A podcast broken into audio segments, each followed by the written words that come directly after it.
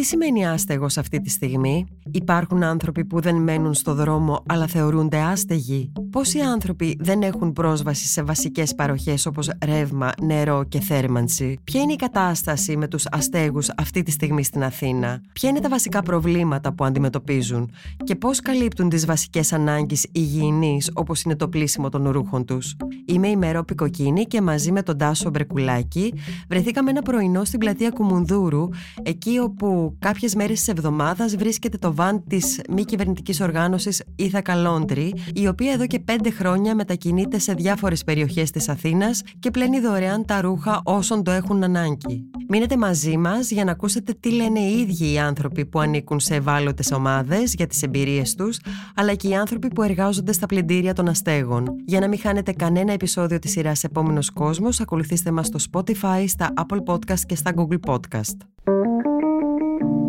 Είναι τα podcast της Lifeo.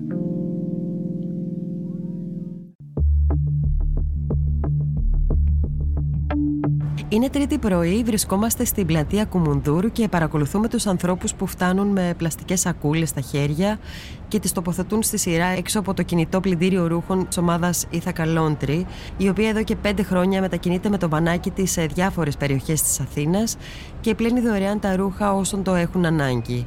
Οι άνθρωποι που έρχονται εδώ δεν είναι μόνο άνθρωποι που μένουν στο δρόμο, είναι και άνθρωποι οι οποίοι φιλοξενούνται στα υπνοτήρια, σε δομές, είναι πρόσφυγες, είναι και πολλοί που ζουν σε σπίτια με κομμένο ρεύμα και νερό λόγω οικονομικών δυσκολιών.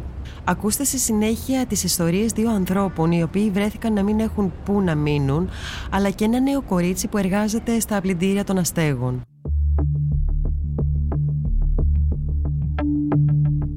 Με λένε Κωνσταντίνο, Κώστα. Ήμουνα τρία χρόνια στο δρόμο. Έτυχε και βρέθηκα στο λιμάνι του Πειραιά το πρώτο διάστημα. Έφυγα μετά από εκεί. Πήγα σε ένα υπνοτήριο που ήταν στο νέο κόσμο. Ε, μετά επειδή έγινε το lockdown έκλεισε το υπνοτήριο και αναγκάστηκα και βρέθηκα στο πολυδύναμο του Δήμου Αθηναίων. Εγώ βρέθηκα σε μια συγκυρία που ε, από τη δουλειά έμεινα χωρίς δουλειά και εντάξει. Και μέσω, μέσω φίλων βρήκα τη, τον ξενώνα και εντάξει. Και, και μου δόθηκε μια ευκαιρία με τη δουλειά να ξεφύγω, δηλαδή έφυγα από εκεί και να δούμε. Γιατί δεν είναι ότι καλύτερο σε ένα ξενώνα μέσα έτσι. Εκεί που ήμουν εγώ, εντάξει ήταν πολλά τα άτομα, Εντάξει, εκεί πέρα ήταν όμω και αυτό μου έκανε, εμένα, μου έκανε έκπληξη εκεί πέρα. Ήταν πολλά άτομα σε μεγάλη ηλικία που είχαν 20-25 χρόνια. Και αυτό δεν μου άρεσε εμένα, εντάξει. Δεν... Και αυτό ήθελα να ξεφύγω εγώ. Ονομάζομαι Νίκη Γούλα, είμαι υπεύθυνη επικοινωνίας στο Ιθακα Λόντρι. Εργάζομαι τον τελευταίο ένα χρόνο εδώ. Είμαστε σήμερα στην πλατεία Κουμουνδούρου. Ουσιαστικά βρισκόμαστε εδώ κάθε Τρίτη και Πέμπτη. Η διαδικασία που ακολουθούμε είναι ότι οι άνθρωποι μας περιμένουν εδώ στις 11 που ξεκινάμε και τη βάρδιά μας ε, για να πάρουν τον αριθμό προτεραιότητας, αφήνουν τα πράγματά τους. Εμείς σημειώνουμε τα ονόματά τους και τους ε, λέμε σε πόση ώρα μπορούν να έρθουν να τα παραλάβουν. Σήμερα είχαμε πάρα πολλούς ωφελούμενους εδώ και χαρακτηριστικό παράδειγμα αποτελεί ότι ε, μία ωφελούμενη συγκεκριμένα. Ε, μας είχε στείλει μήνυμα, μας είχε βρει μέσα από το facebook και είναι άστεγη εδώ και πάρα πολύ καιρό και έχει ένα μωρό 8 εβδομάδων και το μόνο που ήθελε ήταν να πλύνει τα ρούχα της, οπότε ήρθε, μας επισκέφτηκε, είχαμε μεγάλη επίδραση μαζί της όπως έχουμε και με όλους όσοι, μας, όσοι έρχονται ε, στο πλυντήριο. Και αυτό που μας έκανε μεγάλη εντύπωση είναι ότι φεύγοντας μας έστειλε ένα μήνυμα με, με ένα εγκάρδιο ευχαριστώ για αυτό που της προσφέραμε και ουσιαστικά με την ομάδα σκεφτήκαμε ότι κοίτα να δεις πόσοι άνθρωποι περνάνε πάρα, πολύ, πάρα πολλές δυσκολίες, ειδικά τώρα μια νέα μητέρα η οποία είναι μόνη της και δεν έχει να φροντίσει το παιδί της ουσιαστικά και προσπαθούμε να την κατευθύνουμε με οποιοδήποτε τρόπο, ε, σκέφτηκε να ευχαριστήσω αυτά τα παιδιά που σήμερα μου δώσανε μια καθαρή κουβέρτα. Οπότε αυτό για μένα είναι πάρα πολύ σημαντικό, για όλους μας είναι πάρα πολύ σημαντικό νομίζω είναι αυτό που μας δίνει και κάθε μέρα τη δύναμη που χρειαζόμαστε για να κάνουμε ακόμα περισσότερα πράγματα. Πριν βρεθώ στον δρόμο είχα μαγαζί μαζί με την γυναίκα μου με κλωστές ε, ήδη, ήδη ραπτικής δηλαδή. Εντάξει, έκλεισε το μαγαζί λόγω της κρίσης. Μάλλον να μην βάλω αυτόν τον όρο δεν μου αρέσει. Δεν έφταιγε η κρίση. Έφταιγε το κεφάλι το δικό μου. Γιατί είχα μπλεχτεί με ουσίες και έτσι φτάσαμε σε σημείο να να φάμε όλα τα λεφτά. Να φάω μάλλον όλα τα λεφτά. Και βρέθηκα στον δρόμο. Είμαι καθαρός εδώ, εδώ και 12 χρόνια με τις ουσίες. Εντάξει, μην φανταστείς, στις ουσίες ε, μιλάμε ότι εγώ πήγα κατευθείαν ε, στα μεγάλα. Δηλαδή, όχι ενέσιμα και τέτοια, κοκαίνη. Και η κοκαίνη είναι λίγο ακριβό σπορ. Όχι λίγο, πολύ θα έλεγα. Εντάξει, πέρασα μια κατάθλιψη μεγάλη, όλα αυτά δηλαδή που έχεις μετά τις ουσίες. Αλλά ευτυχώς ε, κατάφερα και το σταμάτησα. Δεν έχω μπει σε ούτε φυλακή, ούτε σε κανένα κέντρο αποτοξίνωσης, μόνος ναι. Ό,τι κατάφερα το κατάφερα μόνος μου. Γιατί το ήθελα. Οι δυσκολίε που συναντάει ένας ε, άστεγος που ζει στον δρόμο είναι πιο πολύ καιρικές συνθήκες ε, και το χειμώνα δηλαδή είναι πιο πολύ αυτό. Γιατί εντάξει το καλοκαίρι με τη ζέστη την παλεύεις, μπορεί να πας σε μια θάλασσα, να κάτσεις σε μια παραλία. Αλλά το χειμώνα, εάν βρέχει και είσαι έξω, είναι πολύ δύσκολο κομμάτι. Το κρύο αντιμετωπίζεται. Η βροχή δεν αντιμετωπίζεται. Μετά είναι η... το πιο βασικό κομμάτι είναι η επιβίωση που έχει ένας άστεγος. Μου ακούγεται λίγο δύσκολο να ακούω κάποιον και να λέει ότι πεινάει. Δεν πεινάει κανένας. Φαγητά υπάρχουν. Και πρώτες ανάγκες υπάρχουν. Βέβαια να ξέρεις ότι όλοι οι άστεγοι έχουν ανάγκη να ακούσουν έναν τρυφερό λόγο. Δηλαδή να ακούσουν μια καλημέρα, μια καλή νύχτα, μια καλησπέρα. Δεν είναι όλοι στην ίδια μοίρα. Όπως όλοι οι άνθρωποι δεν είναι ίδιοι, έτσι δεν είναι και οι άστεγοι ίδιοι. Εγώ χαιρόμουν όταν, όταν γνώρισα το Ήθακα που μπορούσαν οι άστεγοι να έρθουν να πλύνουν τα ρούχα τους. Ε, υπάρχουν δομές που μπορείς να πάει να κάνεις μπάνιο, αλλά οι συνθήκες δεν θα έλεγα ότι είναι και οι κατάλληλες. Γιατί, ναι μεν μπορεί να έχεις ζεστό νερό, αλλά τα μπάνια είναι βρώμικα, δεν είναι καθαρά. Δηλαδή, εγώ όταν ε, χρειάστηκα που ήμουν στον Πειραιά για να κάνουμε μπάνιο, το μπάνιο ήταν ε, πιο βρώμικο και από εμάς. αλλά, ok, okay, εντάξει, κάναμε τουλάχιστον ένα μπάνιο ζεστό γιατί είναι λίγο δύσκολο να είσαι στο δρόμο έξω και να είσαι στην πένα, να είσαι πολύ καθαρός. Βέβαια αυτό είναι και το πώς επιλέγει ο καθένας. Ένας απλός πολίτης θα μπορούσε να κάνει το εξής πράγμα. Θα μπορούσε να μιλήσει ευγενικά και στοργικά σε έναν που είναι έξω και γιατί όχι να μην του προσφέρει και αυτό που, που μπορεί ο πολίτης. Γιατί όχι; Να του πει ένα, γλυκό, ένα γλυκό λόγο περιμένεις να ακούσεις. Δεν περιμένεις να ακούσεις κάτι άλλο. Όπως είπα και προηγουμένως μου. Περιμένεις να ακούσεις ένα καληνύχτα, ένα καλημέρα. Χρειάζεσαι κάτι. Αυτό.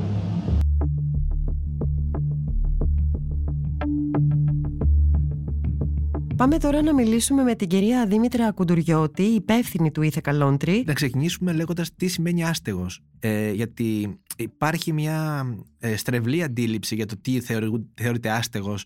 Ε, θεωρούν γενικά θεωρούμε ότι είναι μόνο οι άνθρωποι που ζουν στον δρόμο. Γενικότερα, όντως, ο περισσότερος κόσμος δεν γνωρίζει ακριβώς ε, την πραγματική έννοια του άστεγου. Προσπαθούμε όσο μπορούμε να αλλάξουμε λίγο όλο αυτό και να καταλάβουν όλοι ποια είναι η πραγματική έννοια.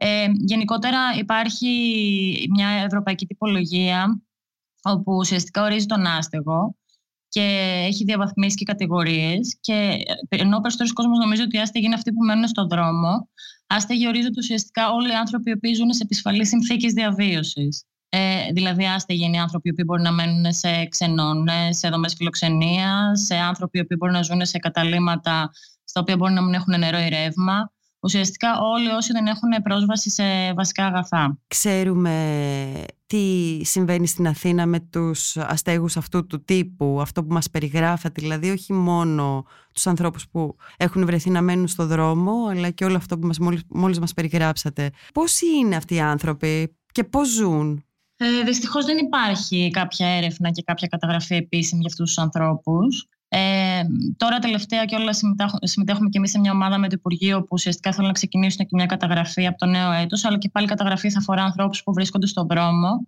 Συνεπώς, όλοι οι υπόλοιποι άνθρωποι που μιλάμε ότι ζουν σε τέτοιες επισφαλείς συνθήκες ε, είναι ένας αόρατος ε, αριθμός. Ένας σκοτεινός αριθμός, συγγνώμη. Είναι οι αόρατοι άνθρωποι κι αυτοί. Κυρίως αυτό είναι, ίσως θα μπορούσαν να βγουν κάποια στοιχεία και από τους Δήμους.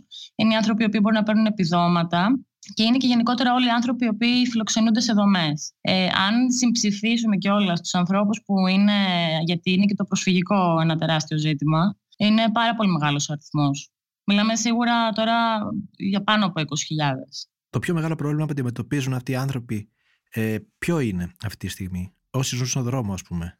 Αυτοί που ζουν στον δρόμο είναι αρκετά διαφορετικές περιπτώσεις. Σίγουρα υπάρχουν δομές που μπορούν να πάνε. Έχει δημιουργήσει και ε, όταν ξεκίνησε ο COVID, τέλος πάντων, δημιουργήσε και ο Δήμος Αθηναίων το Πολυδύναμο Κέντρο Αστέγων, στο οποίο εμείς ουσιαστικά συμμετέχουμε και λειτουργούμε τα πλυντήρια του υπνοτήριου και του κέντρου ημέρας. Το θέμα είναι ότι υπάρχουν πάρα πολλοί άνθρωποι έξω που είναι αρκετά δύσκολες περιπτώσεις. Είναι άνθρωποι που μπορεί να είναι χρόνια άστεγοι ε, μπορεί να έχουν θέματα είτε με χρήση, είτε με ψυχιατρικά, είτε και όχι βέβαια, για να μην, είμαστε και, να μην δημιουργούμε και στερεότυπα. Και είναι άνθρωποι οι οποίοι χρειάζονται πάρα πολύ υποστήριξη, τόσο ώστε να κάνουν το πρώτο βήμα και να ξεκινήσουν, να κινητοποιηθούν και να ενταχθούν ξανά κάπου. Δηλαδή, μπορεί να υπάρχουν ναι, μεν δομές, αλλά μπορεί να επιλέγουν και να μην πάνε.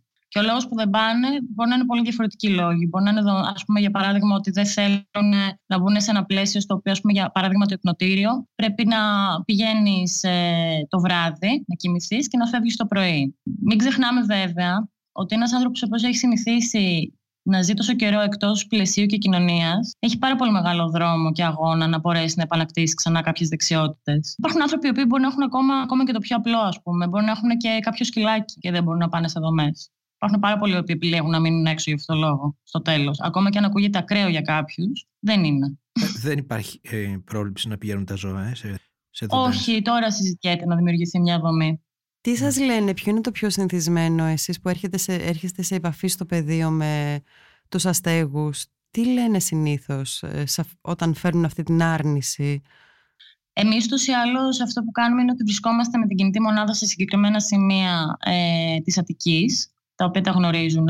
Ε, και έρχονται κυρίως για να μας φέρουν τα ρούχα, αλλά τον τελευταίο χρόνο δημιουργήσαμε και μια κοινωνική υπηρεσία όπου λειτουργεί κυρίως στην Κομουρδούρ που έχουμε τον περισσότερο κόσμο που μας επισκέπτεται. Ε, και έχουμε μια κοινωνική λειτουργό, έχουμε ουσιαστικά μια τέντα, ένα stand στο οποίο έρχεται και μας επισκέπτεται κόσμος και μπορεί να καταθέσει και αιτήματα τα οποία έχει. Δηλαδή, μπορεί να θέλει να πάει να βρει κάπου που θα πάει να φάει ή που θα χρειαστεί να πάει σε γιατρούς, σε ποιο σημείο. Οπότε η κοινωνική λειτουργός ε, κατευθείαν ε, έχουμε διαχωρίσει τα αιτήματα και είτε παραπέμπουμε σε άλλους φορείς οι οποίοι εξειδικεύονται σε αυτές τις υπηρεσίες, είτε έχουμε αναλάβει ε, άμεσα να επιλύουμε εμείς ε, αιτήματα τα οποία έχουν να κάνουν με ε, υπηρεσίες ένταξης, το οποίο τι θα πει, ας πούμε, ότι μπορεί να χρειάζονται κάποια δημόσια έγγραφα, μπορεί να χρειάζονται κάποια εγγραφή στον ΑΕΔ, ε, κάτι σε σχέση με τα φορολογικά τους, με επανέκδοση εγγράφων, με το να κλείσουν ένα ραντεβού να πάνε κάπου. Όλα αυτά τα κάνουμε εμείς εκεί επί τόπου. Αυτά είναι τα περισσότερα αιτήματα κιόλας που δεχόμαστε.